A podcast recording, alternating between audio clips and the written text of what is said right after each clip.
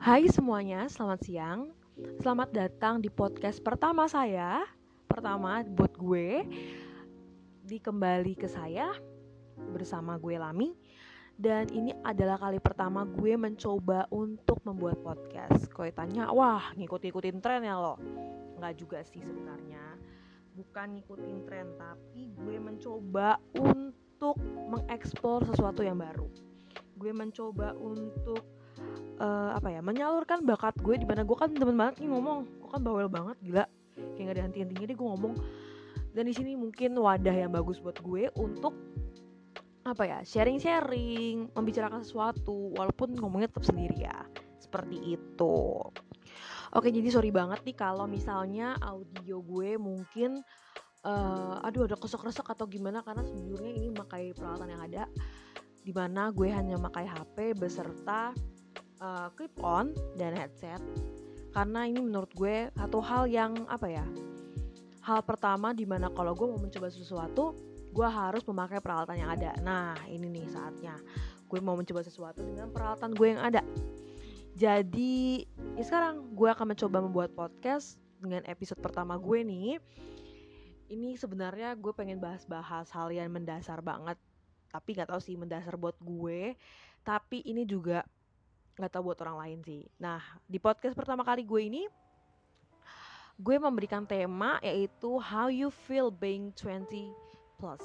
Maksudnya bagaimana perasaan kalian atau apa yang kita rasakan saat berada di umur 20 tahun ke atas atau sudah menginjak umur 20.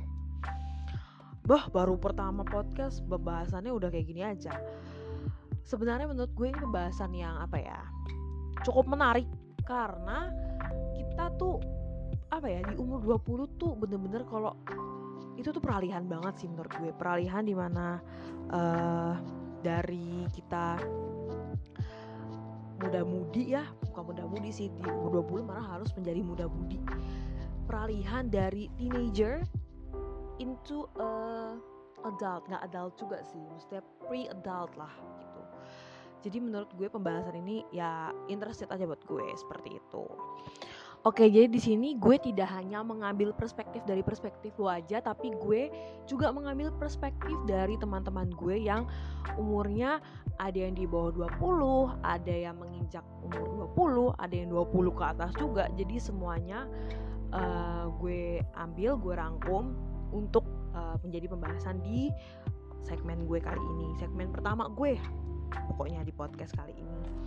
Jadi sebenarnya ada apaan sih di umur 20 tahun ke atas tuh? Emang kenapa di umur di umur 20 tahun ke atas? Kayak baik-baik aja. Kalau menurut gue di umur 20 tahun ke atas itu gue sih pada saat itu gue tidak merasa baik-baik aja sih. Karena gini menurut gue kayak pada saat itu tuh wah 20 tahun tuh menurut gue gue sudah harus bertanggung jawab sebenarnya. Dalam artian gue bukan lagi anak-anak. I'm not child anymore. Like playing around gitu. Jadi gue bukan orang-orang yang bukan anak-anak sorry. Bukan anak-anak yang bisa lagi banyak bermain tapi harus banyak responsible banyak tanggung jawab sih sebenarnya. Gitu. Nah di umur 20 ini kenapa gue pengen bahas? Karena itu ini uh, jadi salah satu pengalaman pribadi juga sih sebenarnya yang ingin gue bagikan dan pengalaman-pengalaman dari teman-teman gue. Eh tapi sorry juga ya kalau misalnya mulut gue belepotan karena uh, ini akan menjadi podcast pertama yang menurut gue gue masih perlu banyak apa ya, improve something dan nanti akan gue uh, dan gue akan menerima masukan dari teman-teman juga yang mungkin uh, bisa membantu gue, eh kayaknya bagusan kayak gini-gini gini deh kalau lo podcast gitu. Maksudnya menerima masukan deh gue atau saran seperti itu. Jadi sebelumnya gue say sorry dulu kalau gue belepotan atau uh, cara bicara gue terlalu cepat atau mungkin kurang jelas tapi gue akan mengusahakan sejelas-jelas mungkin.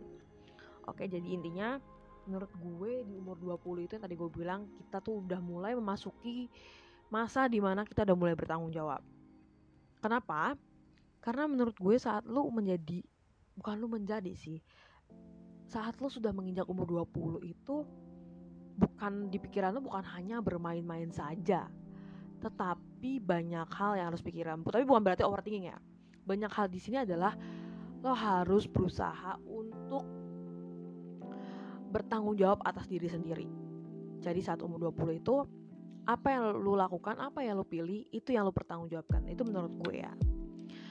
Dan ini gue ada salah satu dari temen gue juga perspektif perspektif temen gue dari C Marta ini sahabat gue sih sebenarnya. Ini sahabat gue dari kuliah kuliah di mana dia udah tau lah bener-bener akar-akar gue dari sampai akar banget gitu sampai ya pokoknya luar dalam gue udah tau lah. Maksudnya luar dalam hati ya sifat sifat keburukan gue bukan yang lain. Jadi gitu. Dan perspektif dari CC gue yang satu ini ialah being 20 itu dia merasa terpenjara. Ih kenapa terpenjara ya jadi setelah gue tanyakan ke dia apa yang lo rasakan sih kenapa lo memikirkannya terpenjara? Jadi mungkin pada kata dia ya kata cece gue cece Marta bilang mungkin pada saat kita berumur di bawah 20 belas belasan tahun kita hanya memikirkan satu dua hal. Contoh kayak PR kelar yang penting sekolah selesai dulu. Terus juga oh yang penting gue harus apa uh, menyelesaikan semua tugas-tugas gue deh. Kalau kita sekolah dan lain-lain. Mengerjakan tugas rumah tugas sekolah dan lain-lain gitu. Dan mikir-mikir hal mungkin kayak oke okay, lulus kuliah gue harus selesai seperti itu. Tapi ini kembali lagi ke tiap orang masing-masing ya. Ini kan menurut sahabat gue di mana kalau di umur 21 tahun 21 lagi di umur 20 tahun ke atas sorry.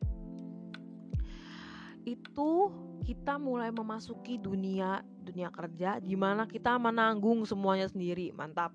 Bener banget sih. Kita di umur 20 tuh emang menanggung semua sendiri. Jadi kayak gak ada lagi nih lu kayak minta-minta ortu. Dalam arti kayak lo bukan lagi beban ortu untuk hal-hal kecil gitu. Hal-hal kecil dan hal besar. Maksudnya yang tadi gue bilang apa yang lo pilih itu menjadi pertanggungjawaban lo. Seperti itu. Dan di sini dia bilang kayak menurut perspektif sahabat gue ini di umur 20 tahun nih sahabat gue ini gue sebutkan umurnya itu dia kelahiran 96 jadi lu hitung sendiri deh nih para para pendengar para pembaca lagi. Para pendengar mungkin bisa menghitung sendiri umur sahabat gue dia lahir di tahun 96 di sini dia bilang bahwa dia tuh harus kasih uang ke orang tua. Harus memikirkan tabungan masa depan. Harus juga memikirkan berapa biaya bulanan yang harus dikeluarkan dan juga yang terpenting yang terpenting sorry untuk kebahagiaan dia sendiri ini bener banget sih. Karena di umur 20 tahun itu pikiran lo itu semakin banyak semakin luas. Luasnya kenapa? Karena lo harus bertanggung jawab di ke diri ke diri sendiri dan lo harus bertanggung jawab dengan apa yang lo kerjakan di luar gitu. Dan artian ya itu apa biaya-biaya yang tadi gue apa yang tadi disebutkan oleh oleh sahabat gue gitu. Dan sebenarnya yang terpenting itu di umur 20 itu tuh lo harus berusaha mencari kebahagiaan diri sendiri sih. Karena nggak banyak orang yang apa ya tahu kebahagiaan mereka di umur 20 karena itu mereka udah sibuk memikirkan bahwa main-main gitu kali ya. Bukan main-main juga sih. Malah gue berpikir bahwa di umur 20 tuh boleh sih main-main. Cuma ya itu maksudnya main-main lo untuk kebahagiaan diri sendiri atau kebahagiaan orang lain gitu. Karena kadang kalau kita main-main juga belum tentu kita bahagia gitu. Itu menurut gue ya perspektif gue. Per perspektif gue. By the way by the, by the way sorry banget nih kalau gue ngomongnya belepotan tapi asli kayak gue udah mencatat semuanya tapi memang gimana ya cara berbicara gue mungkin belum lancar. But thank you for people who like to listen my podcast ya. And then dia bilang di sahabat gue bilang lagi saat menginjak umur 20 tahun tuh 20 tahun ke atas sorry yang namanya duit itu nggak bisa lepas dari kehidupan kita. Tapi emang bener sih. Emang nih duit duit. Apa-apa semua dipikirinnya sama duit aja. Tapi bener bukannya kita bilang kayak kayak uh, kalau gak ada duit gak bahagia bukan gitu ya maksudnya memang di umur 20 tahun ke atas tuh gak 20 tahun ke atas juga sih maksudnya sepanjang kita hidup pasti kita membutuhkan duit sih bener. Cuma sebenarnya duit itu juga nggak bisa membuat patokan untuk bahagia gitu. Cuma apa-apa yang harus kita keluarkan itu membutuhkan duit gitu dan dia bilang juga paling berasa paling berasa ialah feeling lo nggak muda lagi. Bener sih. Emang di umur 20 tuh gak tau ya kalau menurut gue emang nggak muda lagi sih kayak wah gue udah umur 20 nih. Dan tahun berganti tuh semakin cepat menurut gue. Kayak di tahun ini aja gue tiba-tiba udah mau menginjak umur 24 gila cepet banget kayak gue tuh baru banget lulus kuliah kayaknya setahun yang lalu. Di umur dua tahun lalu deh 2019 di umur 22 sekarang gue udah 24 dan gue kayak wow. Emang cepet banget kayak saat lo menginjak umur 20 tuh waktu gitu cepet sih berjalan. Dan apa ya lo nggak bisa terus memikirkan hal-hal yang enteng-enteng dalam artian yang gak berbobot. Gitu dan menurut gue saat lo sudah menginjak umur 20 itu yang harus lo pikirkan ialah masa depan lo. Nah kata sahabat gue nih dia bilang maka itu di masa muda yang kita yang kita punya kita harusnya apa ya menyempatkan diri untuk bersenang-senang. Dalam artian tuh bersenang-senang bukannya yang hal-hal negatif ya. Mesti membahagiakan diri sendiri melakukan hal-hal yang kita sukai. Seperti itu. Karena udah umur 20 tuh tanggung jawabnya semakin besar gitu. Dan iya lo nggak bisa lagi seperti masa muda lo di mana apa ya gampang banget deh buat apa melakukan hal-hal yang bahagia maksudnya melakukan hal-hal yang fun tapi tidak bertanggung jawab gitu. Karena kalau di umur 20 menurut gue lo melakukan hal-hal yang fun tapi harus harus juga lo mempertanggungan mempertanggungjawabkan uh, hal-hal itu gitu itu yang gue bilang saat lo menginjak umur 20 tahun tuh emang tanggung jawab tuh semakin besar gitu. Jadi semua akan kembali lagi ke tanggung jawab. Jadi buat para pendengar nih ya yang mendengarkan podcast gue mungkin ini saran juga dari sahabat gue ini belum sampai ke akhir ya ini saran di mana saran pertengahan di mana kalau lo masih umurnya belasan tahun atau masih di bawah 20 tahun nih tapi di bawahnya kayak gue masih 19 ini bener banget di mana lo perbanyak bergaul dalam arti bergaul yang hal-hal positif bersosialize lah. Find people get along with them. Perbanyak relasi di mana jadi lo banyak tahu tentang orang gitu loh. Perbanyak teman jadi lo biar banyak tahu juga eh, sifat-sifat orang gitu loh. Jadi perbanyak pengetahuan juga bener banget. Perbanyak pengetahuan itu penting dengan bersosialize gitu. Karena kembali lagi ke perspektif sahabat gue di mana saat lo sudah berada di umur 20 tahun ke atas semua tanggung jawab yang lo yang lo kerjakan, yang lo pilih itu membantu integritas lo dan membantu saat kita kerja. Gitu. Jadi apa yang lo pilih, tanggung jawab apa pun yang lo pilih itu sangat membantu untuk meningkatkan integritas lo. Jadi orang bisa ngelihat bahwa lo bertanggung jawab atas suatu hal dan lo menyelesaikan tanggung jawab itu dengan baik. Seperti itu.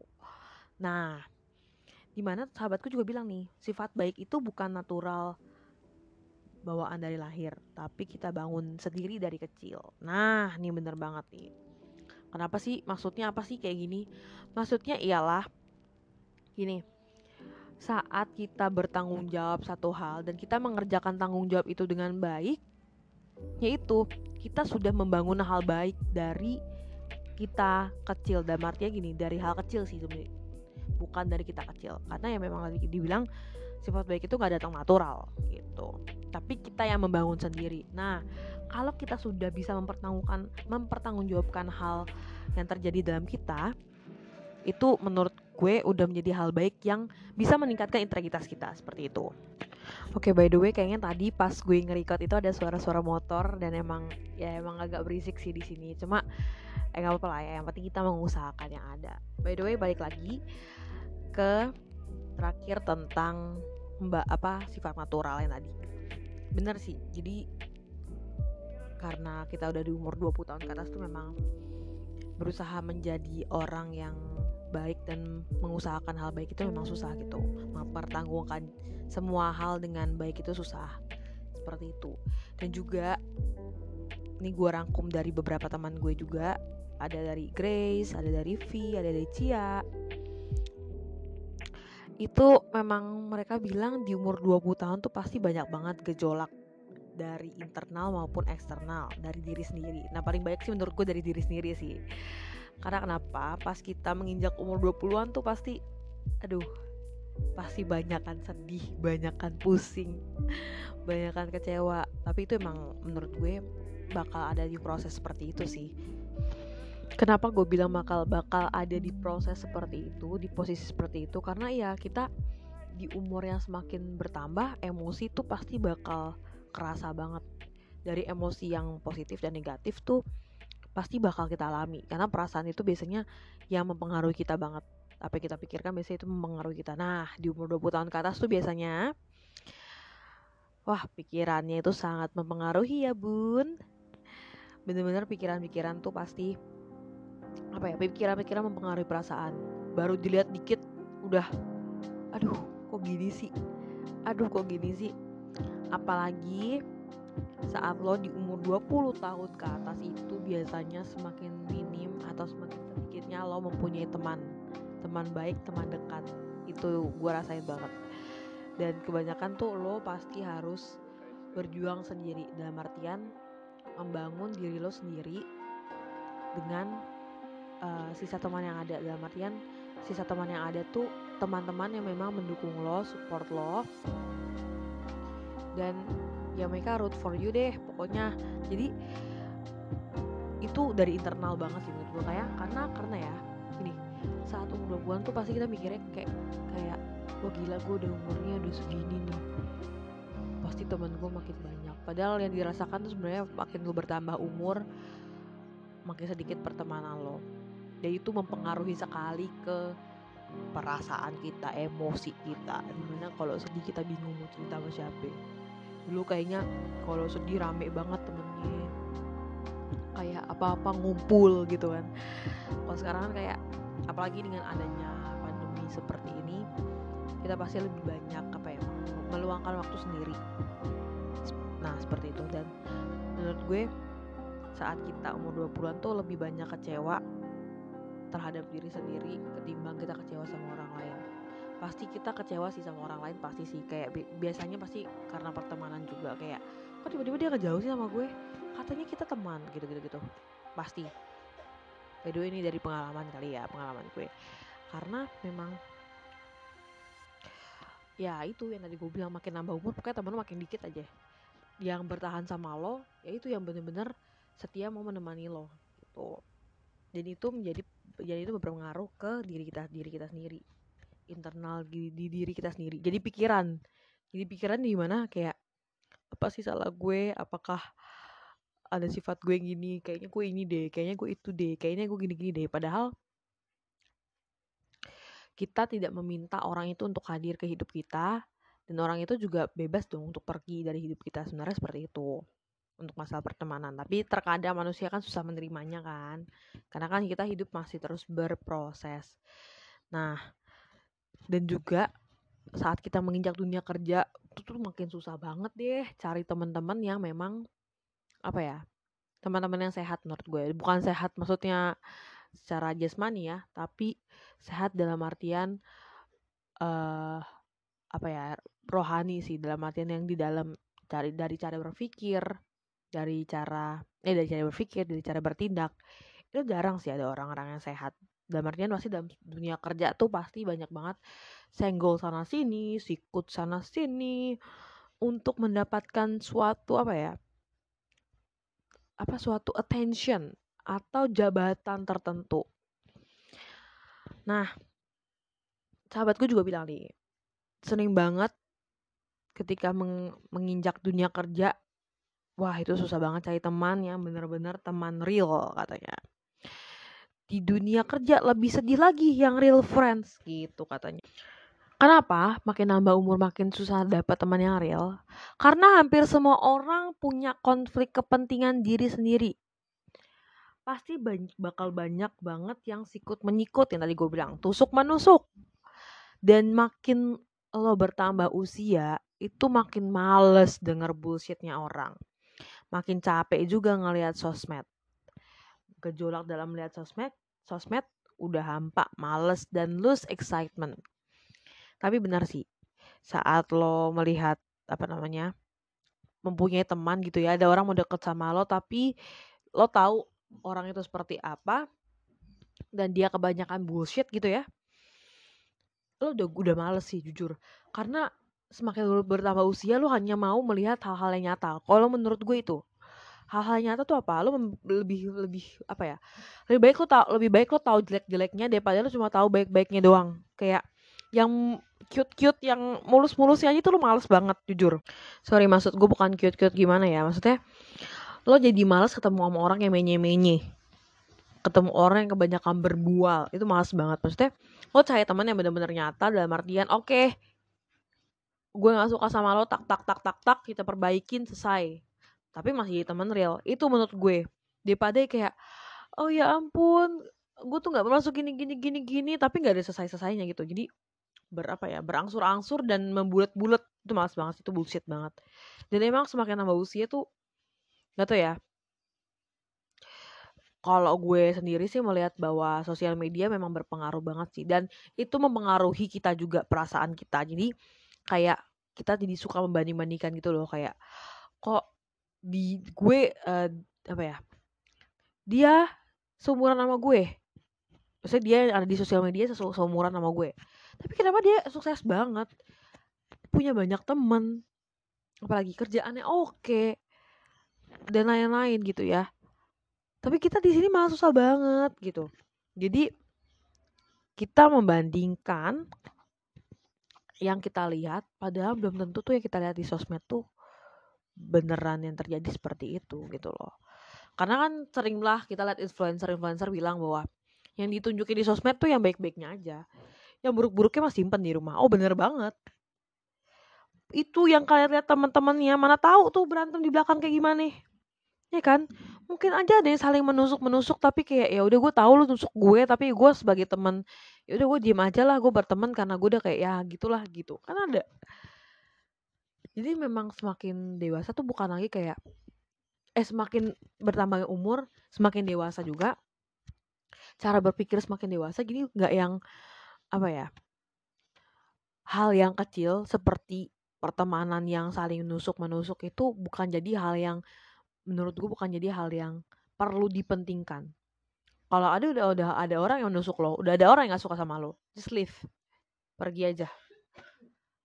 Atau uh, orang itu bisa membawa suatu apa ya sebenarnya orang yang menyikut kita deh nusuk menusuk gitu ya teman gitu itu bisa membawa sebuah pelajaran ke kita dan bisa membawa sebuah berkat ke kita. Dan artian dengan lo mempunyai temen yang suka menyikut, menusuk, bullshit, itu kan lo bisa belajar. Kayak, oh ada orang modelan kayak gini nih. Jadi setelah lo ketemu nanti di umur-umur lo, makin nambah dewasa, ketemu orang yang modelan gitu lagi, lo santai. Karena gue udah pernah temuin orang yang modelan kayak gini lagi, jadi gue gak akan repot. Gitu. Nah, itu kalau menjadi suatu pelajaran. Ada lagi kalau orang yang suka menyikut-menyikut menjadi sebuah berkat tuh menurut gue seperti ini. Dengan sikut menyikut kita nggak tahu orang itu sebenarnya mau jadi berkat buat kita dengan hal apa. Siapa tahu kita malah malah lebih dapat hal baik. Hal baiknya dalam apa? Dia nyikut kita, ternyata kita yang lebih dilihat dilihat sama atasan misalnya. Di suatu pekerjaan ya. Atau dia apa ya? menyinggung kita dia nusuk kita dari belakang. Misalnya. Atau menusuk kita dari belakang tuh contohnya gini ya. Masalah percintaan misalnya. Dia selingkuh sama cowok lo. Siapa tahu itu jadi berkat buat lo karena memang cowok lo tidak baik nyata buat lo. Dan setelah itu lo digantikan dengan cowok yang baik itu kan jadi berkat juga. Berkat di mana Tuhan ngejauhin lo dengan yang sampah dan memberikan lo dengan hal indah. Gitu menurut gue ya. Balik lagi ini perspektif gue beserta teman-teman yang teman-teman gue yang sudah gue tanyakan sebelumnya. Dan memang ya di umur 20 tahun ke atas itu memang uh, konfliknya tuh lebih banyak ke diri sendiri ya itu tadi selain pertemanan perasaan perasaan itu seperti ini nih. Kita tuh di umur 20 tahun menurut gue banyak banget rasa kekhawatiran. Kekhawatiran yang belum tentu kita apa ya kekhawatiran yang belum tentu akan terjadi sorry. Belum tentu akan terjadi. Karena kita udah worry too much about our future like aduh how about tomorrow? gitu. How about next week? How about next month? How if I don't have any job? Kita udah worry banget sih dengan hal seperti itu yang sebenarnya belum tentu akan benar-benar terjadi. Kenapa gue bisa ngomong kayak gini? Karena ya gue merasakan hal seperti itu. Gue merasakan bahwa gue berpikir terlalu berlebihan. Kalau orang bilang ya itu berarti overthinking dong. Tapi yang gue pikirkan ini sebenarnya hal-hal penting menurut gue. Gimana gimana caranya gue nanti ke depan ini harus memperbaiki hidup gue? Kenapa gue seperti ini gitu loh? Jadi mikirnya bukan karena overthinking yang apa ya benar-benar hal yang nggak penting sih. Tapi benar-benar menurut gue apa yang gue pikirkan tuh semuanya menurut gue penting. Kembali lagi ini menurut saya ya bun. Gitu. Dan itu tentang perasaan pokoknya kebanyakan tentang diri sendiri deh. Coba deh kalian kilas balik nih. Di umur kalian yang masih belasan deh.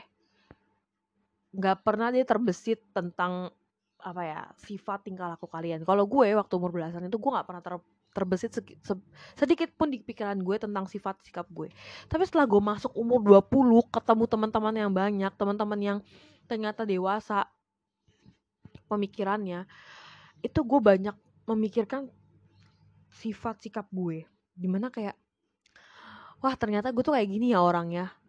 Dan ternyata ini tuh yang harus gue perbaiki dalam segi ini, segi itu.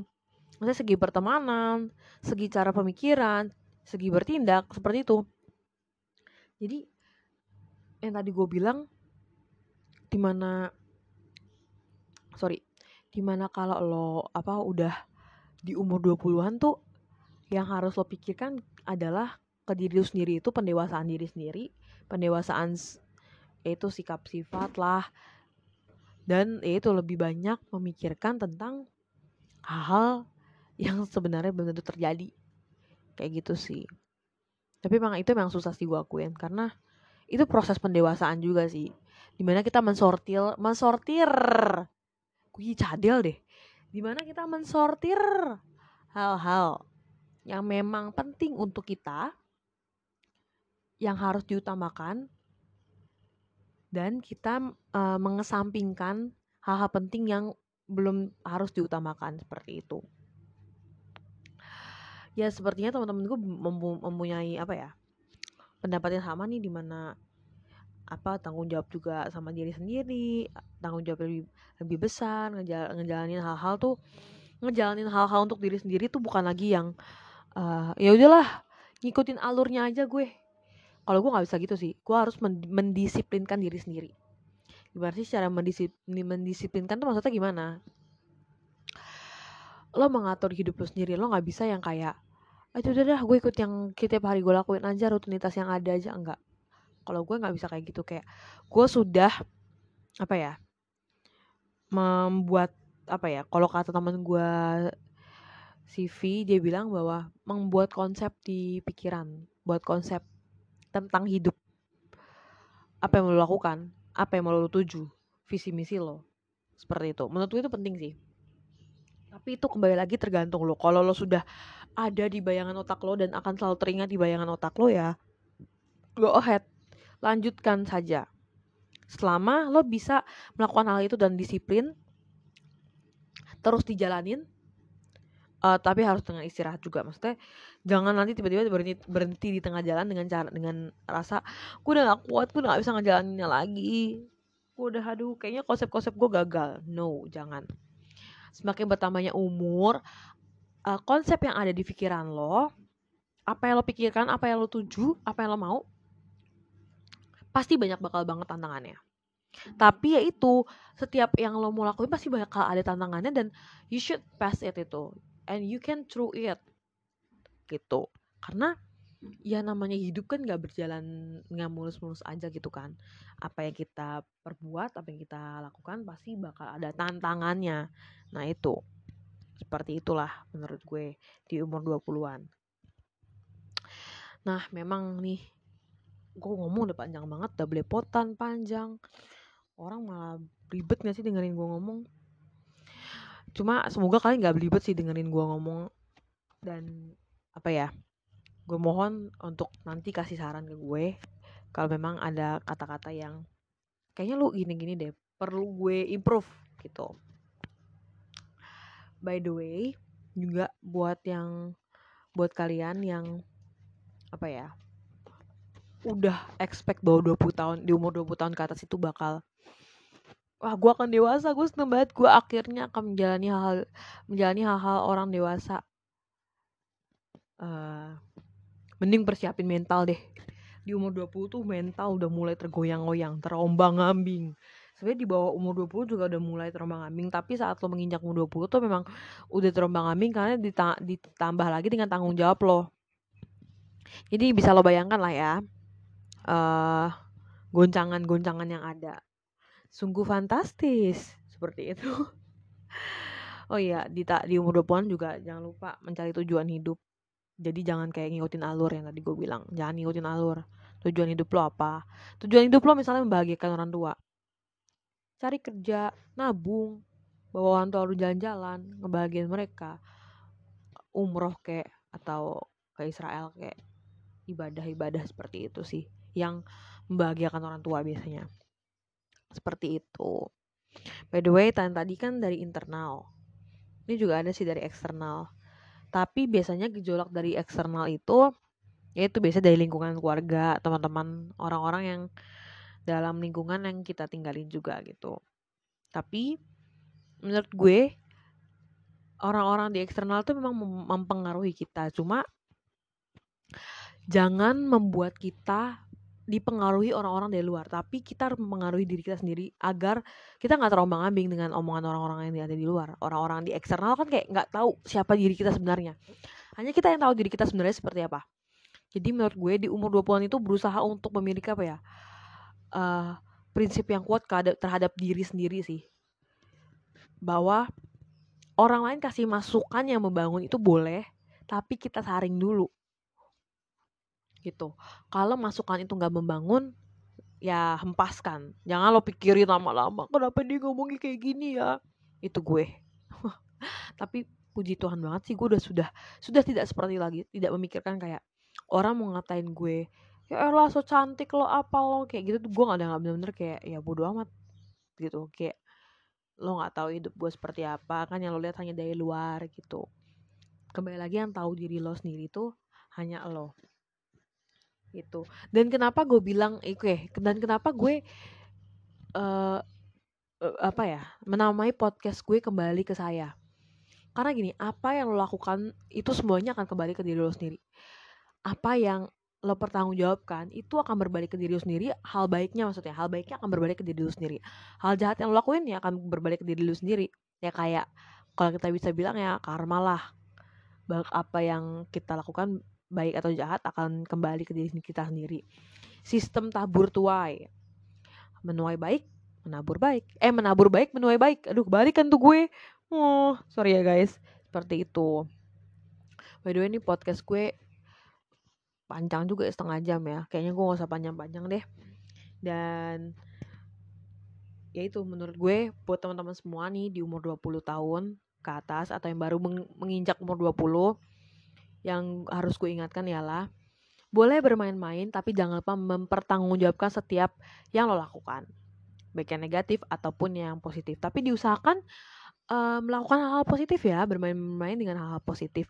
Bermain dengan eh, hal-hal positif yang bisa memberikan lo ilmu, knowledge. Jadi saat lo bermain lo nggak yang kopong otak lo, yang nggak dapet sesuatu karena gini, lo nongkrong, lo main sama seseorang, lo harus dapetin sesuatu. Maksudnya dapetin sesuatu itu dapat pelajaran atau dari cara dia berbicara, dari cara dia ngomong, dari cara dia berpikir. Itu menurut gue itu penting banget di saat umur lo uh, bertambah lo mesti melihat seseorang tuh seperti itu gitu jadi lo bisa mengambil pelajaran tuh dari situ menurut gue dan yang gue bilang bertambahnya umur itu harus bertambah de bertambah dewasa uh, mengubah pola pikir juga dan yaitu mengusahakan kebahagiaan diri sendiri. Ingat kebahagiaannya harus positif loh dan tidak merugikan orang lain. Thank you Cia karena selalu mengingatkan gue bahwa do what makes you happy selama itu positif dan tidak merugikan orang lain. Thank you Cia. Uh, Cia ini teman-teman apa ya teman komunitas gue yang jadi teman baik gue sekarang dan puji Tuhan gue bersyukur mempunyai teman baik lagi yang uh, membantu gue untuk terus memotivasi gue. Terima kasih pada orang-orang baik yang, yang hadir di hidup gue. Belepotan mulut gue, sorry. Oke, okay, itu yang tadi gue bilang. Uh, itu dari gue. Dan ini ada lagi pesan-pesan dari teman-teman gue. Di mana uh, buat yang belum berumur 20 nih, nikmati masa muda kalian. Berusaha menghargai pemberian orang tua, bener banget. Kenapa? Kenapa ya? Buat kalian-kalian nih yang umurnya di bawah 20 atau 20 tahun uh, pemberian orang tuanya berlimpah, aduh dihargai deh. Kalau bisa dipakai dengan sebaik-baiknya. Dipakai untuk hal-hal yang ber, yang positif. Karena orang tua lo tuh kerja buat membahagiakan lo tuh gak gampang gila kerja tuh capek banget. Dan dapetin duit, dapetin duit seribu deh susah. Apalagi orang tua lo yang demi membahagiakan lo. Itu hargai sih, hargai hargai setiap orang yang hadir ke hidup lo hargai setiap orang yang memberikan hal baik ke hidup lo oh ya ini juga penting sih poin penting di mana semakin menambah umur harus makin bisa menghargai setiap orang orang yang beda pikiran sama lo yang beda cara berpikirnya bener-bener ah gue gak suka sama orang ini. Lo tetap harus menghargai. Berarti itu cara jalan pikir dia seperti itu dan lo hargai oh nyata cara jalan, jalan dia kayak gitu ya nyata beda. Ya sudah tidak apa-apa. Seperti itu. Jadi lo bisa belajar ya itu yang tadi gue bilang nambah knowledge nambah pengetahuan. Mantap. Lanjut. Jangan lupa sosialisasi dengan orang banyak. Bener banget. Jangan lupa bersosialisasi dengan orang banyak.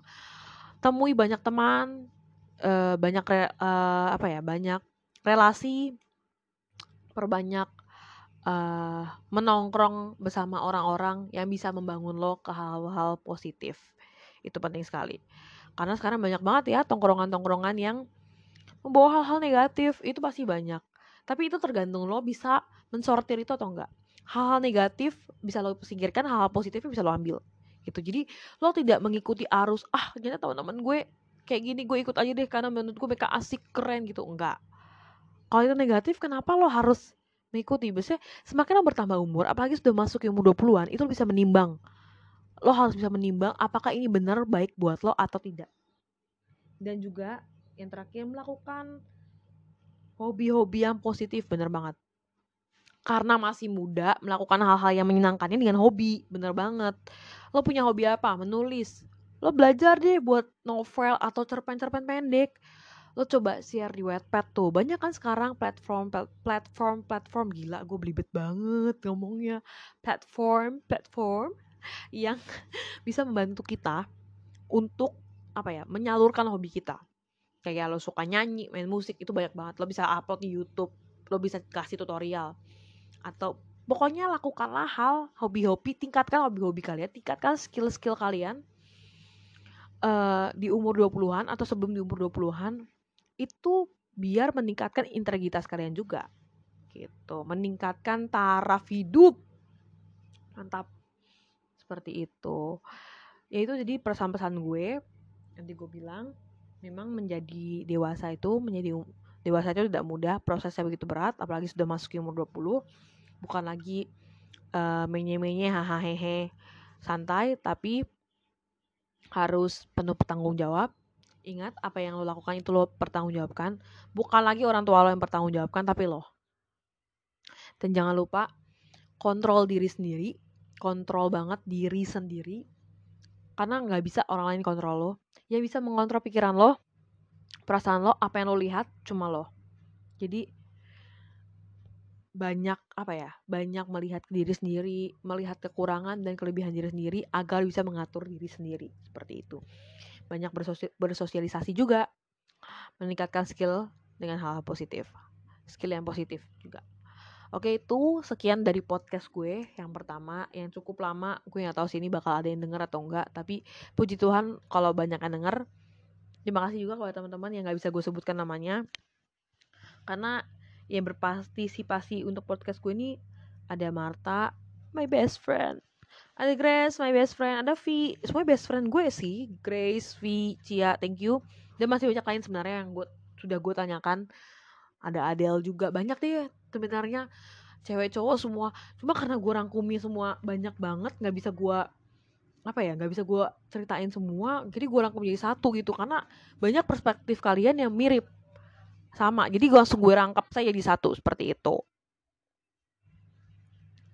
Jadi semoga uh, buat pendengar-pendengar podcast gue semoga kalian dapat pelajaran sesuatu uh, dapat berkat juga dari podcast gue yang bisa kalian aplikasikan dalam kehidupan kalian.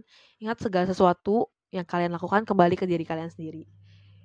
Itulah kenapa podcast saya dinamakan Kembali ke Saya. Oke, terima kasih. Selamat siang. Sampai jumpa kembali di episode kedua dengan Lami Kembali ke Saya. Thank you guys. Bye.